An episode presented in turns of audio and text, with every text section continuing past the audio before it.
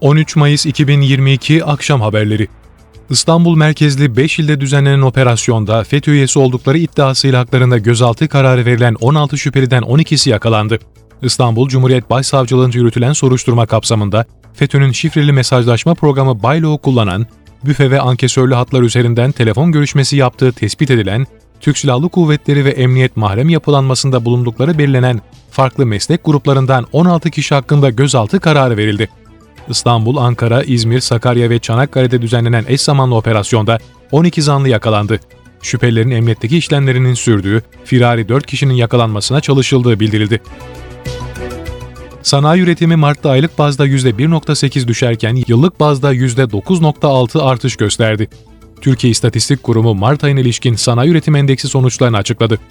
Buna göre Mart'ta takvim etkisinden arındırılmış sanayi üretim endeksi, geçen yılın aynı ayına göre %9.6 yükseldi.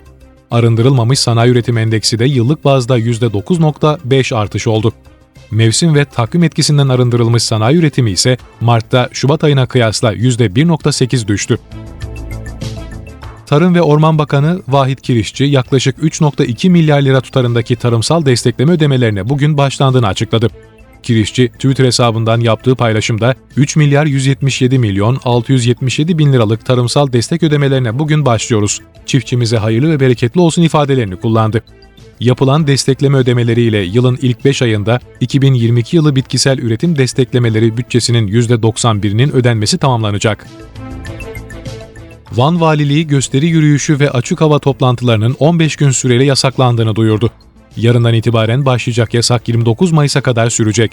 Valilikten yapılan açıklamaya göre anayasa ve kanunlarda öngörülen sınırlandırma ve yasaklama şartlarını doğrudan ve açıkça oluşturduğu değerlendirilen eylem ve saldırıların önüne geçilmesinin planlandığı belirtildi. İstanbul Kartal'da İSKİ'ye ait içme suyu ishali hattının patlaması nedeniyle trafik yoğunluğu yaşandı. Cumhuriyet Mahallesi E5 yan yolda İSKİ'ye ait içme suyu ishali hattında henüz belirlenemeyen nedenle patlama meydana geldi. Borudan tazikle çıkan su metrelerce yükseğe çıktı. Vatandaşların ihbarı üzerine bölgeye gelen İSKİ ekipleri suyun akışını durdurarak tamir için çalışmalara başladı. Patlama nedeniyle E5 yan yolda trafik yoğunluğu yaşandı. İstanbul Bağcılar'da bir fabrikada yangın çıktı. Geri dönüşüm malzemeleri toplayan fabrikanın deposundaki yangına itfaiye ekiplerinin müdahalesi sürüyor. Bağcılar 15 Temmuz mahallesindeki bir fabrikanın deposunda henüz bilinmeyen nedenle yangın çıktı. İhbar üzerine olay yerine çok sayıda itfaiye, sağlık ve polis ekibi sevk edildi. Bölgede güvenlik kordon oluşturuldu. İtfaiye ekiplerinin yangına müdahalesi sürüyor. Birleşik Arap Emirlikleri Devlet Başkanı Şeyh Halife bin Zayed El Nahyan hayatını kaybetti. Ülkede bugünden itibaren 40 günlük resmi yas ilan edildi ve bayrakların yarı indirileceği kaydedilirken, bakanlıklarda, devlet dairelerinde ve özel sektörde de 3 gün çalışmalara ara verileceği bildirildi. Birleşik Arap Emirlikleri'nin ilk devlet başkanı Zayid bin Sultan El Nahyan'ın en büyük oğlu olan Halife bin Zayid babasının vefatından sonra göreve gelmişti. Ukrayna Devlet Başkanı Vladimir Zelenski, ulusa sesleniş konuşmasında Rus birliklerinin 24 Şubat'tan beri 570 sağlık tesisini imha ettiğini açıkladı.